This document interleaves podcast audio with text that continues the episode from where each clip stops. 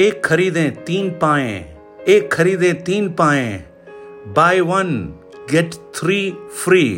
Good morning, praise the Lord.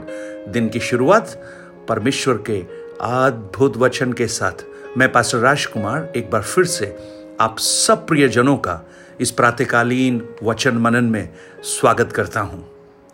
एक खरीदो तीन पाओ, ये सब एक मार्केटिंग स्ट्रेटजीज हैं जो न खरीदने वालों को भी खरीदने की ओर मजबूर कर देती हैं। सो आइए आज परमेश्वर के वचन से मैं आपको कुछ बातें इसी संदर्भ में बताना चाहता हूं। और मुझे लगता है ये जो एक खरीदो तीन पाओ ये सब यहीं से शुरू हुआ है। पहली राजाओं की पुस्तक उसका तीसरा अध्याय और उसका पांच वचन और उसके अगले कुछ वचन। गिबोन में यहोवा ने रात को स्वप्न के द्वारा सुलेमान को दर्शन देकर कहा, जो कुछ तू चाहे कि मैं तुझे दूं वह मांग। Wow, ask what shall I give you. जो कुछ तू चाहे, मन चाहा वरदान, है ना। हमने कई बार ये सुना होगा कि ईष्ट को प्रसन्न किया और वो आकर खड़ा होकर बोलता है, मांग तुझे क्या वरदान चाहिए। तब एक ऐसा ही अवसर सुलेमान के जीवन में हुआ। अपने पिता की मृत्यु के बाद जब उसने राज्यभार संभाला तो परमेश्वर ने एक रात उसे दर्शन देकर कहा, जो तू चाहता है वो मैं तुझे दूंगा। अगर आपके सामने एक ऐसा अवसर आए तो आप क्या मांगेंगे? आपकी प्राथमिकताएं क्या होंगी? अगर आप एक दो तीन लिखेंगे तो शायद सबसे पहले पैसा होगा, पद होगा, प्रतिष्ठा होगी, गाड़ी होगी, है ना, जमीन होगी, जायदाद होगी। शायद ये सब चीज़ें आज मनुष्य अपनी प्राथमिकताओं में गिनता है। लेकिन हम देखते हैं सोलोमोन ने क्या मांगा।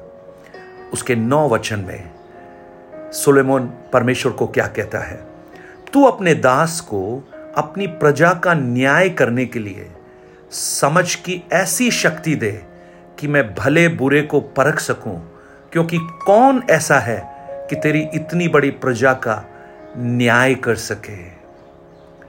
जब परमेश्वर ने सुलेमान को एक मुंह मांगा वर मांगने के लिए कहा, सुलेमान ने धन नहीं मांगा, सुलेमान ने प्रतिष्ठा नहीं मांगी, सुलेमान ने जमीन नहीं मांगी, लेकिन उसने बुद्धि मांगी, उसने अंडरस्टैंडिंग मांगी। उसने कहा, मैं अच्छा न्याय कर सकूं, इस प्रजा को चलाने के लिए मैं असमर्थ हूं, इसलिए मुझे बुद्धि की आवश्यकता है। और तब उसके दस और ग्यारह वचन में हम पढ़ते हैं, इस बात से परमेश्वर प्रसन्न हुआ कि सुलेमान ने ऐसा वरदान मांगा है। तब जानते हैं परमेश्वर ने सुलेमान से क्या कहा, इसीलिए कि तूने यह वरदान मांगा है, ना तो दीर्घायु, ना धन और ना अपने शत्रुओं का नाश मांगा है, परंतु समझने के लिए विवेक का वरदान मांगा है। इसलिए सुन, मैं तेरे वचन के अनुसार करता हूं, तुझे बुद्धि और विवेक से भरा हुआ मन देता हूं, यहां तक कि तेरे समान ना तो तुझसे पहले कोई कभी हुआ और ना बाद में कोई कभी होगा। अब तेरा तेरा वचन को ध्यान से सुनिएगा। फिर जो तूने नहीं मांगा, ये ये खास बात है, जो तूने नहीं मांगा अर्थात धन और महिमा, वह भी मैं तुझे यहां तक देता हूं कि तेरे जीवन भर कोई राजा तेरे तुल्य ना होगा। वाव, ये बड़ा खूबसूरत है ये जानना। जो मांगा वो तो मिला ही, लेकिन जो नहीं मांगा वो भी मिला। सुलेमान ने बुद्धि मांगा, सुलेमान को धन और महिमा मिला। ये कितनी खूबसूरत बात है। जब हम इतिहास को पढ़ते हैं, सुलेमान के समान कोई बुद्धिमान नहीं हुआ, क्योंकि परमेश्वर ने उसे स्वर्गीय बुद्धि से भरपूर किया। लेकिन सुलेमान के समान धनी और प्रतिष्ठित भी कोई नहीं हुआ। यहां तक कि सुलेमान के धन की, उसकी प्रतिष्ठा की चर्चा सुनकर शीबा रानी उसको देखने के लिए आई, और जब वो आई तो वो हैरान हो गई वहां के रीति रिवाजों को, और यहां तक कि वहां के दास दासियों के उठने बैठने, खाना परोसने, कपड़े पहनने, चलने फिरने, इन सब बातों को देखकर मुझे सुनने वाले मेरे प्रिय भाई बहन, आज आपके मन में उस परमेश्वर से मांगने के लिए बहुत कुछ होगा। लेकिन आज मैं आपको कहूं, अगर आप सही चीज उस परमेश्वर से मांगेंगे तो जो आपने नहीं मांगा वो भी परमेश्वर आपको देना प्रारंभ करेगा। Praise the Lord। आप सुलेमान को देखेंगे, उसके जैसा बुद्धिमान कोई नहीं हुआ, उसके जैसा ज्ञानी कोई नहीं हुआ।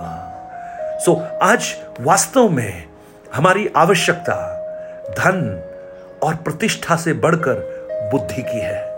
एक ऐसी अंडरस्टैंडिंग जिससे हम सही और बुरे का भेद जान सकें, इविल और गुड इसको हम पहचान सकें। और आज चूंकि वो बुद्धि नहीं है, इसलिए हम भले बुरे का भेद ही नहीं कर पाते, इसलिए जो बुरा है उसी को करना प्रारंभ करते हैं। आज उस प्रभु से कहें, प्रभु हमें भी ऐसा एक अनुग्रह दे कि हम सोलोमोन के समान हम मांग सकें। हमारा परमेश्वर जब उसकी मर्जी के अनुसार जब हम उससे मांगना प्रारंभ करते हैं तो जो हमने नहीं मांगा है उसे भी वो देना प्रारंभ करता है, उसे भी वो हम पर न्योछावर करना प्रारंभ करता है। आपको एक कहानी जरूर मालूम होगी जहां पर एक राजा अपने चार सिपहसालारों को कहता है कि तुम एक मुंह मांगा वरदान मांगो। पहला उससे धन मांगता है, राजा कहता है दिया, जितना चाहिए दिया। दूसरा कहता है मेरा घर बहुत छोटा है, राजा कहता है मैं तुम्हारे लिए महल बनाऊंगा, उसके लिए महल बनना शुरू हो जाता है।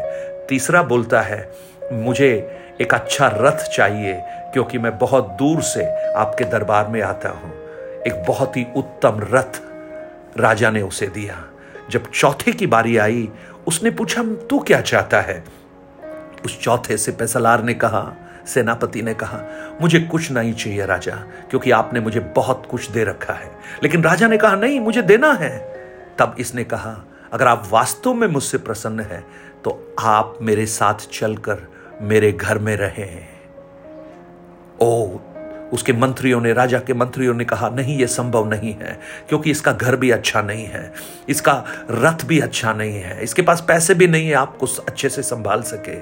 लेकिन राजा ने जानते हैं क्या कहा, अब इसने जो मांग लिया है वो मैं करूंगा ही करूंगा, मैं इसके साथ रहूंगा। अगर इसके पास घर नहीं है तो राजा को रहने के लिए अच्छा घर बनाओ, इसके पास अच्छा रथ नहीं है क्योंकि अब इसके घर में राजा रहेगा, सारे रथ जो मेरे हैं वो वहां पर भेज दो।